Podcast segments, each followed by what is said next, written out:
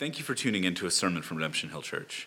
I'm so glad that you've joined us. It's our prayer that this will lift your heart and encourage you, set your eyes more fully on Jesus as we open God's Word together. You can join us anytime in person or online in our live stream. You can find that at redemptionhilldc.org. If you're not in DC, we encourage you to get involved in a local church where you live for the sake of encouragement and accountability in a local body. But we're also glad to have you join us and, and walk through this study with us. If you'd like to support the ministries of Redemption Hill, you can do so at our website, again, redemptionhilldc.org. As I'd mentioned before, my name is Pastor Chuy, and I'm one of the pastors here at Redemption Hill. And uh, just so you'll know, Chuy is not my name. It's my nickname. I know some of you are like, what kind of name is that? Um, so this is my nickname, and it's a nickname that is given to the people who are named Jesus, which is Jesus in Spanish, in Mexico. And um, so I'm from Mexico. Uh, I have a wife who's from uh, El Salvador. Well, she was born in America, but she was she was born to uh, El Salvadorian parents. I have four children. That's who I am. I am a pastor here. I'm the associate pastor, and I'm I'm glad to see you, and I get to preach the word this morning to us.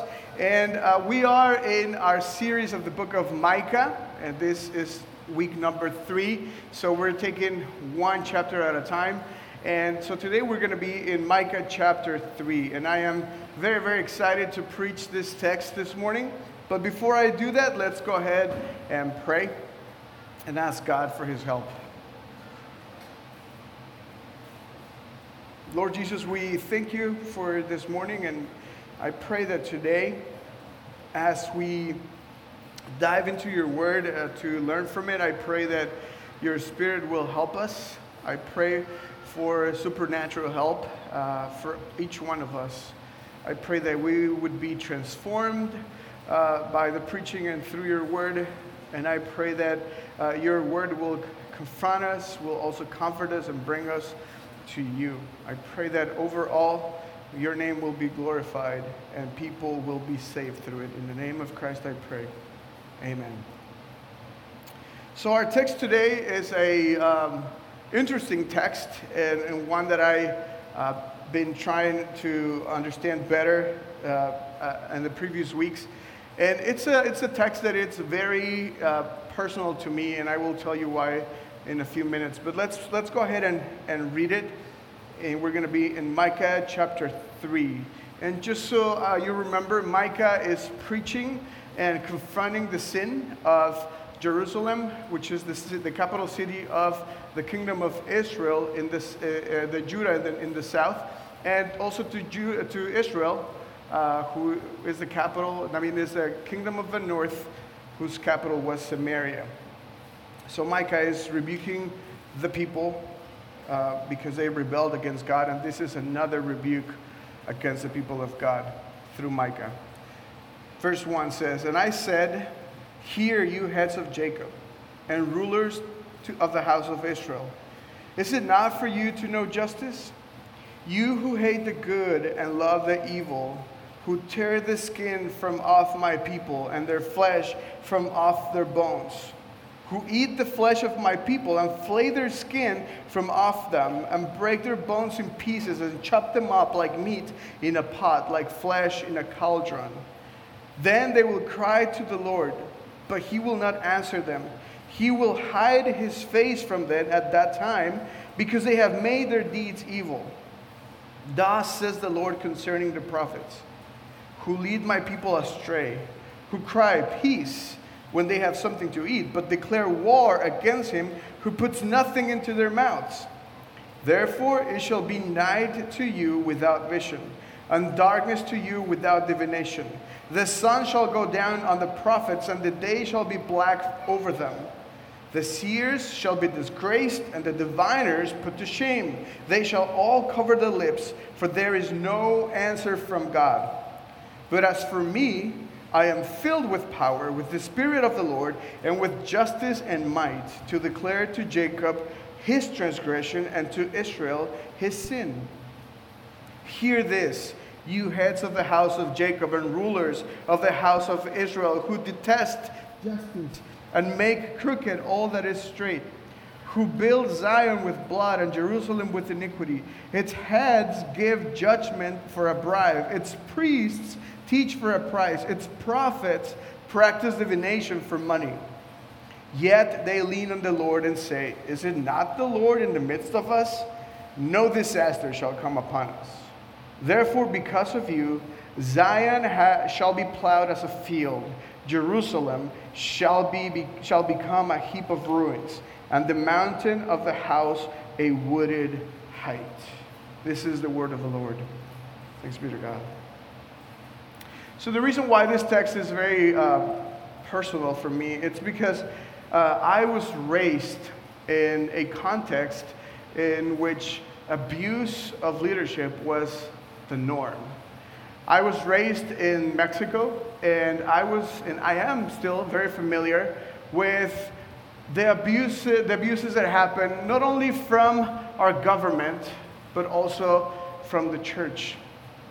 Carla and I, my wife and I, are both pastors' kids, and we have enjoyed the many great things of church life and ministry. And in fact, we met uh, each other uh, trying to train for ministry. That's how I met my wife in, in a Christian school. And even today, we, we live to serve God. And, and, if, and if you already know, and if you don't, we're now going to plant a church from Redemption Hill into the north, in the northwest part of the city to continue to serve the people of God. So we, we are still very much involved in ministry. But at the same time, uh, because we are both pastors' kids, we have seen and lived some of the ugliest things that church or that happen in church.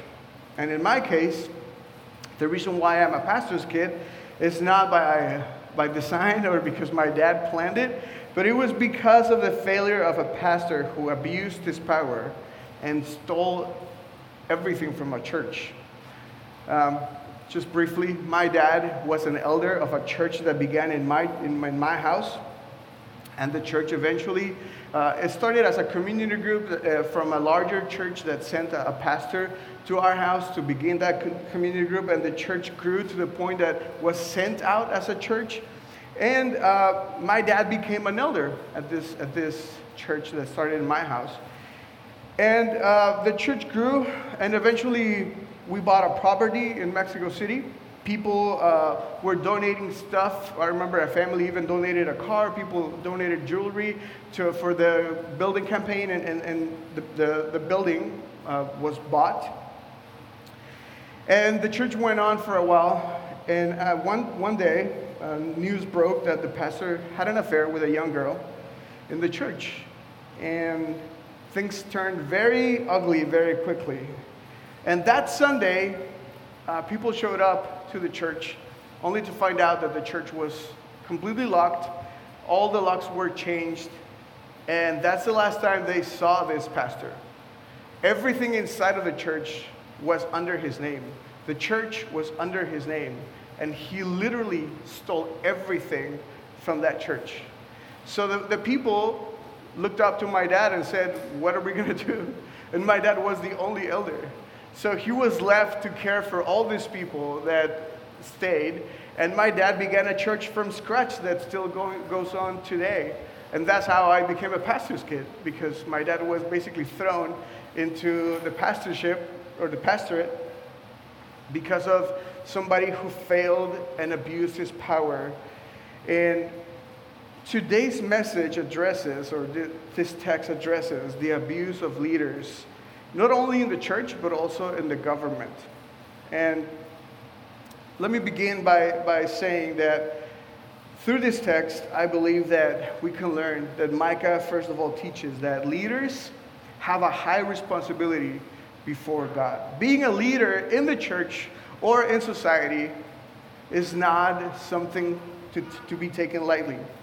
We see in this text that the, the, the, the, way or the harsh way that God deals with, with the abuse perpetrated by the people in authority. And it is precisely because God holds them to a higher standard that He deals with them very harshly. And we are told, even in James chapter 3, that we should not even try to be teachers in the church because those who want to teach, those who want to have authority in the, in, in, in the church, will be judged with greater strictness. God has appointed, appoint, appointed leaders in different areas of life in order to help those under them, not to take advantage of them under them. And God makes them responsible for the people that they have. God has established parents as leaders in the home to be a blessing and to serve the, the children under them. And, and as parents, we will give an account before God for our children. In this text, we see that God established priests and prophets. We could, be, we could uh, probably parallel that with pastors and teachers today to be blessing, to be a blessing to, to people in the church uh, and to people under their care. And pastors are responsible for the people that God has put under them, and we will also give an account according to Hebrews 13. And the same applies for the people in government. The people in government will also give an account before God for what they're doing with their power. Romans 13, in fact, reminds us that our authorities, and, and Romans 13 talks about people in authority in our society, are ministers of God, people who serve the people of God and the people at large. And this chapter, chapter 3 of Micah, confronts three leaders specifically. We see this in verse 11 heads or rulers, priests, and prophets. So, the first group that uh, they are addressed, verse 1, is the people in government. They're called, called rulers or heads. And in those days, there were kings.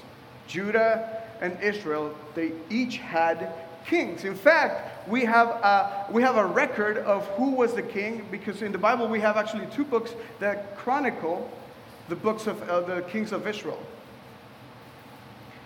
Kings were the authorities placed by God to rule the people in order to care for, for and protect them.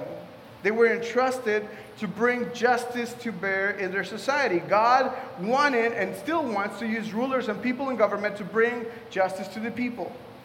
And in the Old Testament, God places limitations to ensure that these people, specifically kings, bring justice and do not abuse their people. In fact, we have a chapter in Deuteronomy, verse uh, 17, verses 14 to 20, in which kings are commanded to do certain things and prohibited to do certain things. And some of the things that kings needed to remember is number one, they needed to be chosen by God. So kings were not to be placed, uh, uh or they could not choose themselves if they were going to be kings. They were to be chosen by God. Number two, they, they, they shouldn't or they were prohibited from acquiring a great number of horses for themselves. Number three, they were not allowed to take many wives. Number four, they were not allowed to accumulate large amounts of, large amounts of silver or gold. And this was precisely to prevent the abuse of their power. Argentine theologian Stephen Voth commenting on this text in Deuteronomy, says, Why these limitations? Because in this way the king will learn to fear God, to follow his word and precepts, and therefore not consider himself better than his brothers. These limitations are established so that the king who has power will not take advantage of his people or oppress them because he considers himself above them. And this is not only in the, in, the, in the Old Testament or exclusive to kings. The second group of people that Micah addresses are prophets and priests. Prophets were people like Micah, like Isaiah, like Amos, like uh, uh, all, all of these prophets, Ezekiel. And prophets were people appointed by God to speak on behalf of Him. Their preaching or their rebuke or their teaching had the purpose of bringing people to obey or to live rightly before God. These were the prophets. And Micah is rebuking the prophets as well. And the third group of people are the priests. Priests were also appointed by God to mediate between God and his people. They mediated in order to rectify the people's relationship with God through sacrifices and rituals. And all of this happened in the context of the temple in those days. So these last two groups, prophets and priests, where uh, we could be say that are the church leaders of today. And we are also given clear limitations and qualifications in texts like 1 Timothy 3 and Titus, Titus 1 in order to allow those people to exercise their authority correctly and, um, and actually avoid abuse. And these qualifications are also given in the New Testament for all of us today. Some of these qualifications have to do with how pastors use money, or if they, they will be disqualified if they misuse money. The way leaders or pastors manage their family. The, it actually talks about their character and their, their ability to control themselves. We are required as pastors to be not easily angered and to be kind. Someone, or we are required to be hospitable, meaning that we use our possession to bless others. So these, these, these qualifications are again God's way of ensuring that we do not abuse our power and that we actually give from what we have given for the people.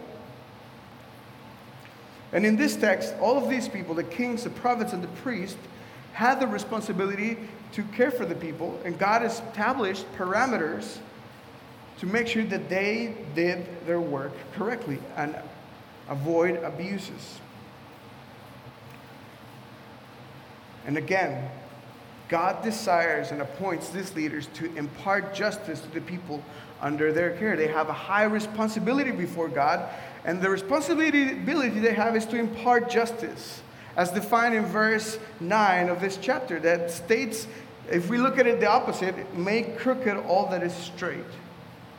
Justice is to make straight all that is crooked. That's what verse 9 tells us. But Micah shows us that despite leaders having a high responsibility before God, some of these leaders fail and abuse their authority. Micah, in fact, details how this, the leaders of Israel were behaving during this time. And, and um, we are told that specifically that the authorities in government were doing horrible things. And the language of this text is pretty intense. They hated good and evil, they loved evil, they exploited the people, they benefited from, from the people at, their, at the expenses of their suffering. Look at the language that it's used in verse 2 and 3 to describe what these uh, authorities in government, these kings, were doing to the people. They tear their skin from off the people, they flesh people from off their bones. They eat their flesh. They flay their skin from off of them. They break their bones. They chop them up like meat in a pot. This is, this is maybe, and I was trying to, to, to, to, think, when the first time I read this, this, this sounded about right to me. If you, if you think this is a, a language that is extreme or, or, or a little radical, I, I, I would disagree. I've, I've actually seen, the, seen this and heard of this. Let me just give you an example that made me cringe.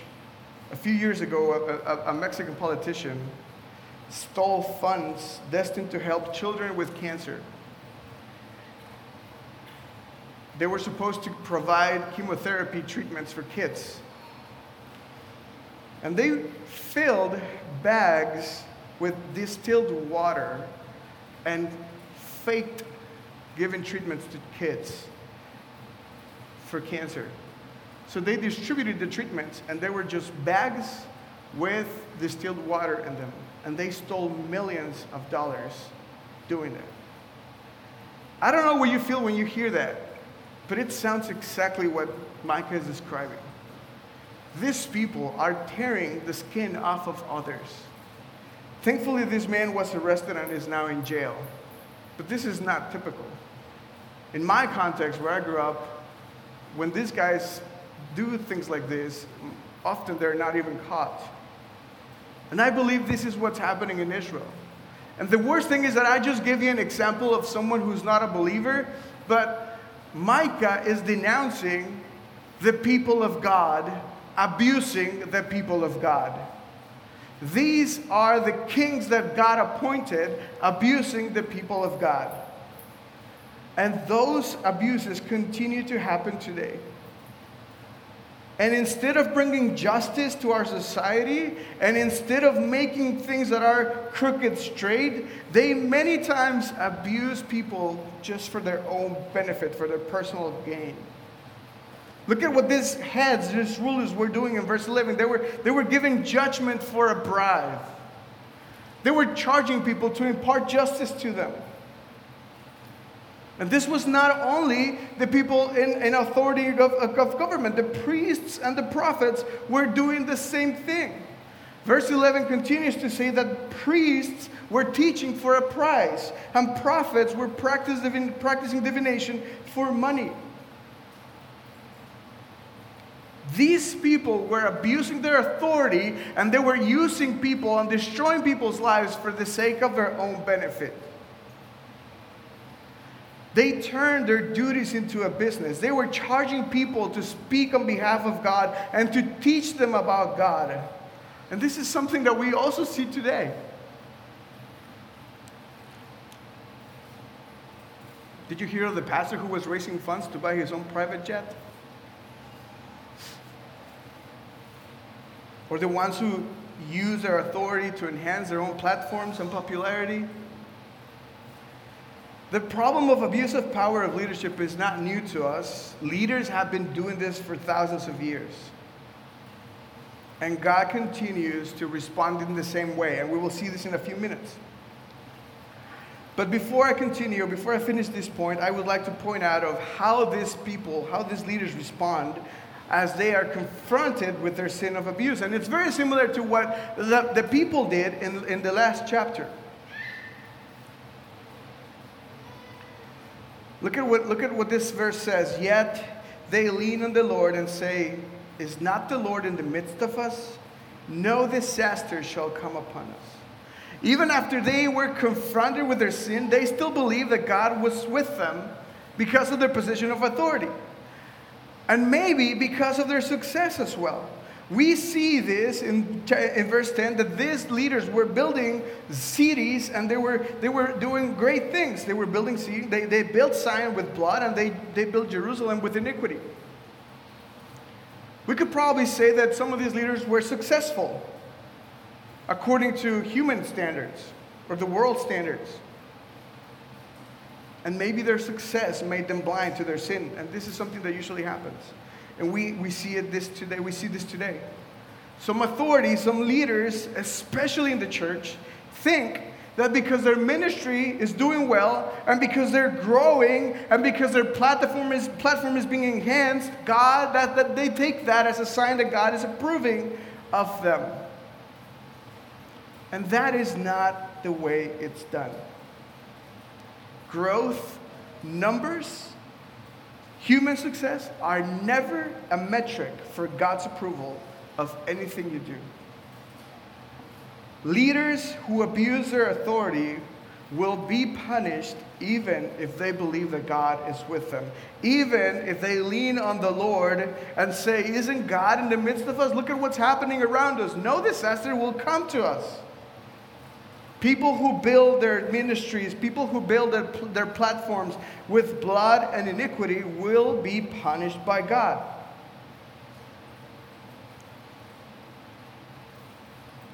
These abusive leaders were doing this, and God was not approving of them. He was constantly rebuking them and condemning their actions. And this is something we continue to see in churches today.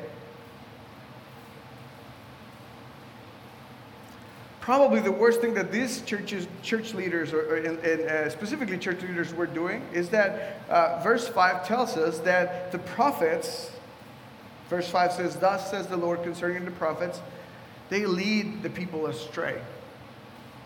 They were leading God's people astray. They were causing people to get far from God. And Jesus has no nice words to people who made others stumble. In fact, have you ever read this verse? Whoever causes one of these little ones who believe in me to sin, it would be better for him if a great millstone were hung around his neck and he were thrown into the sea. You know that verse is repeated three times, one time in each of the Gospels Matthew, Mark, and Luke. And these peoples, these prophets, were doing this very thing, causing people to astray from God.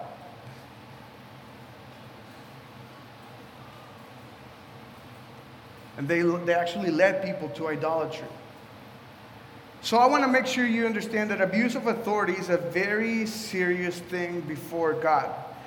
And I know this text doesn't explicitly address the full spectrum of abuse that is perpetrated in society or in church today, but I'm sure that God hates and punishes all kinds of abuse and injustices from all kinds of leaders. So I want to make sure I repeat my third point again God hates abuse and punishes abusive leaders. This is something we've been saying from chapter 1. God hates our sin, God punishes our sin. Last week we talked about God hating oppression and punishing oppression. Now God hates abuse and punishes abusive leaders. And there's no doubt about this. And the consequences of abuse in this text are that God will not listen to their prayers. God will hide his face from them. God will bring darkness upon them. God will bring disgrace and shame upon them. And lastly, God will bring destruction upon them and upon their work. God actively acts upon against the leaders who abuse their authority, either in society or in the church. And God stands against them in favor of the abuse and the victim. So today, I want to make sure that you hear this. If you are a victim of abuse, if you have ever been abused, or you've been in a situation when, where some leader abused their authority and that impacted you, I want to make sure you hear that if you've been wronged by an abusive leader in the church or outside of the church, Maybe a public servant abused his power, a cop, or I don't know who else. I want to make sure you hear that God is watching and he hates the abuse, and that that abuser will not go unpunished by God. We have a God who is just, and we have a God that is the defender of those who have been abused. And we have a God that promises to intervene on our behalf. We have a God who says that he will avenge us. Deuteronomy 32, verse 35, is the first time we, we see this verse that is repeated constantly throughout Scripture. Vengeance is mine and recompense for the time when their foot shall slip. For the day of their calamity it is, is at hand, and their doom comes swiftly. So you can rest assured that our God is a God of justice who makes everything that is crooked straight. And that He watches over you. And that He will punish those who commit those sins and people who are abusive.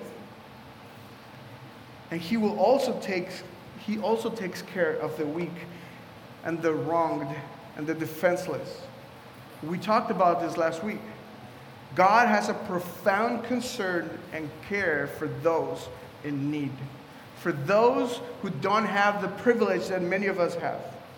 And God always comes through for those people. Deuteronomy 10 tells us, For the Lord your God is God of gods and Lord of lords, the great, the mighty, and the awesome God who is not partial and takes no bribe. Listen to verse 18. He executes justice for the fatherless and the widow, and loves the sojourner, giving him food and clothing. God is our defender. God is the defender of the weak. And we see again his heart of this for these people. And he has a special care for people who need protection. And that applies to the victim of abuse. He commands us to do the same as his church. Do not rob the poor because he's poor or crush the afflicted. At the gate, listen to this for the Lord will plead their cause and rob of life those who rob them.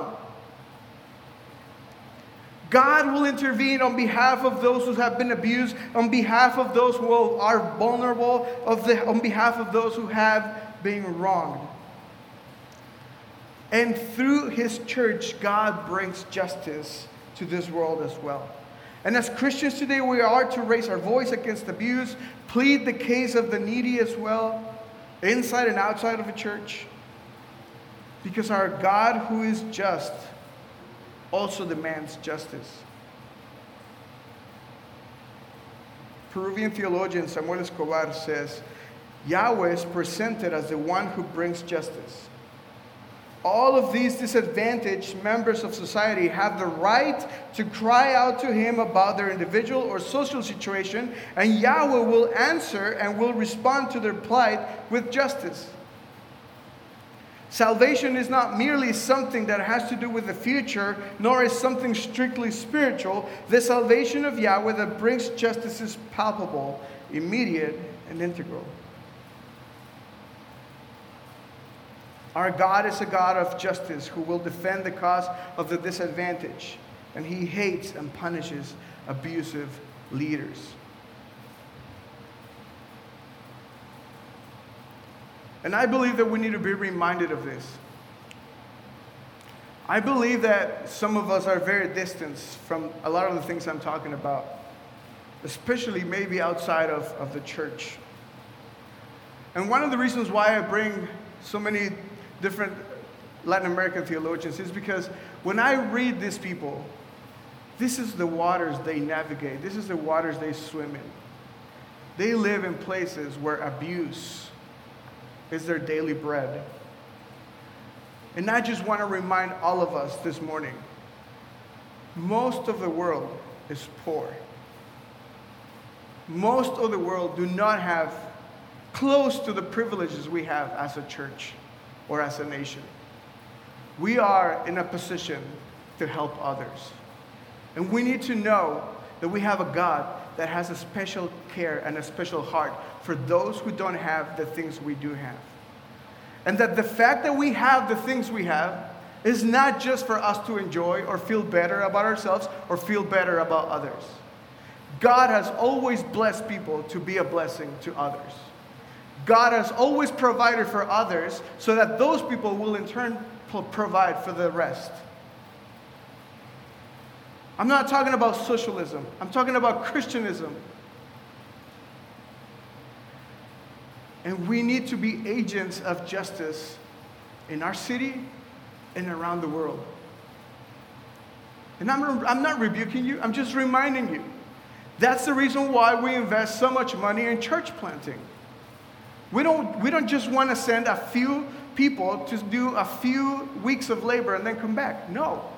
We want to make sure that wherever we invest, we plant a church that will be an agent of justice in that place and we fund that place because we have been blessed.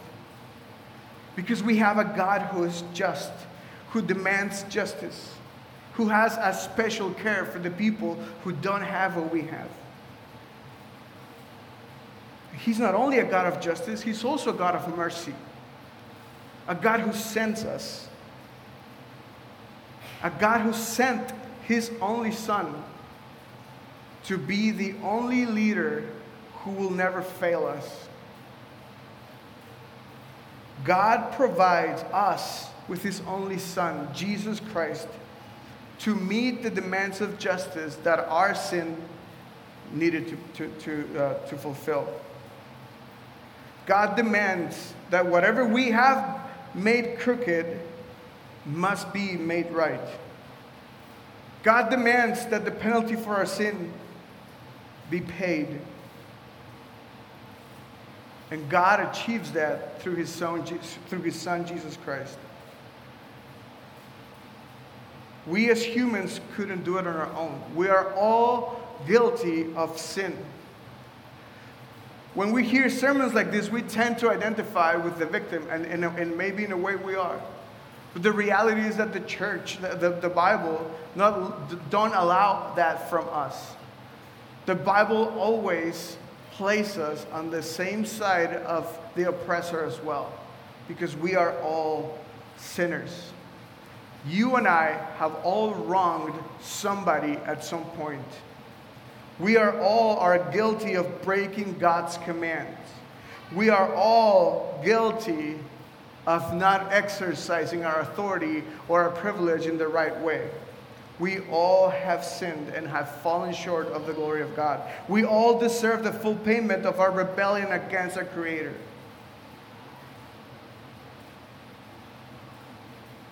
And even though we were the ones who wronged God and our neighbor, God brings justice to bear through the sacrifice of his own Son, Jesus Christ.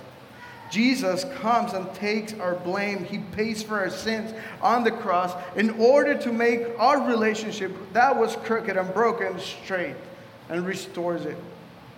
He reconciles us to the Father. And this is the good news of the gospel.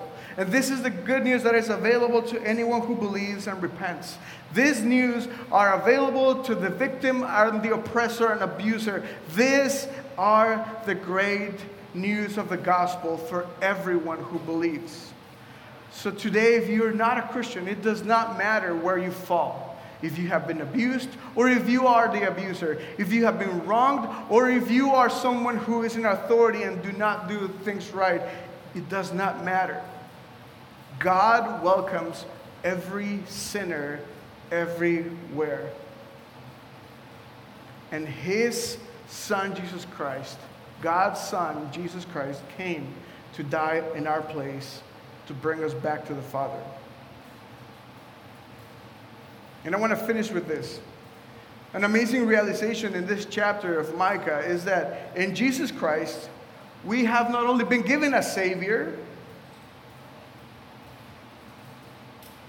in Jesus Christ, we have found the best King, the best prophet, and the best priest ever. In fact, the perfect king, the perfect prophet, and the perfect priest. Jesus fulfills perfectly and gracefully each office mentioned in this text. In Jesus, we have the perfect king who rules and cares for his people with love. Jesus is a king whose kingdom truly brings justice to his people and establishes his kingdom on this earth a kingdom of love, a, king, a kingdom of peace, a kingdom of grace, joy, and justice. We have in Jesus not only a Savior, but a perfect king who loves us. In Jesus, we not only have a Savior, we also have the perfect prophet who not only speaks the Word of God to us, but the perfect prophet who becomes the very Word of God incarnate for us, and the perfect prophet who not only teaches us to live rightly before God, but the prophet who lives the perfect life in our place, and then we are given his perfection before God. And in Jesus, we finally have the perfect priest who mediates for us and reconciles us to God.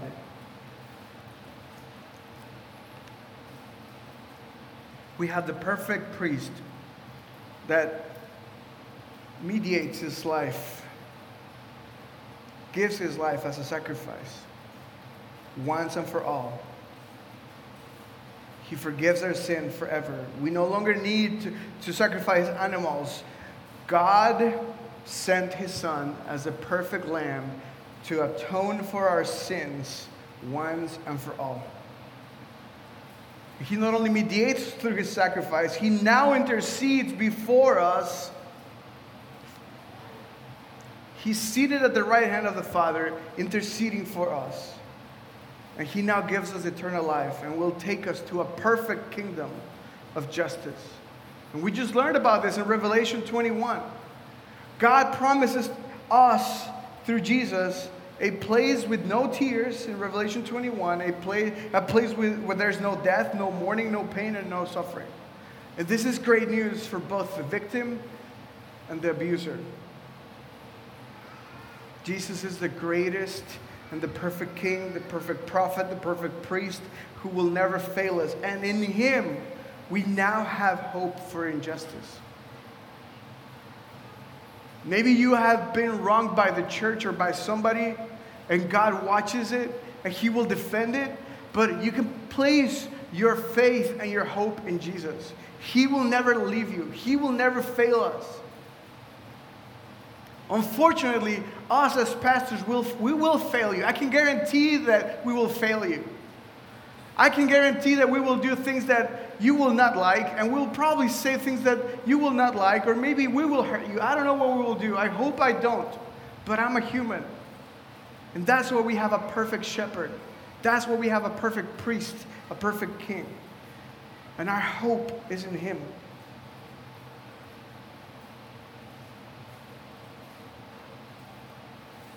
He will forever make whatever is crooked straight in the end. And He's already doing it now. Let's pray together.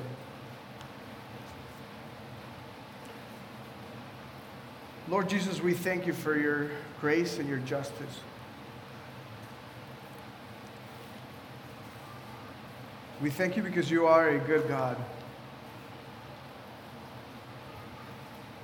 And you care for us every day.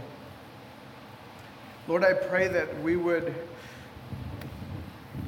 understand if we have been wrong, that we have a God who sees and who is with us and who would impart justice if we have been victims of abuse or oppression or discrimination. We are not alone. We are not left to our own means. And we thank you for that. And Lord, I pray that we would, as a church, place our hope and our eyes on you, the perfect King, the perfect priest, the perfect prophet, who gave his own life for us. Thank you, Jesus. And as we take communion, I pray that we would be reminded of that very the truth of the gospel. In the name of Christ I pray. Amen.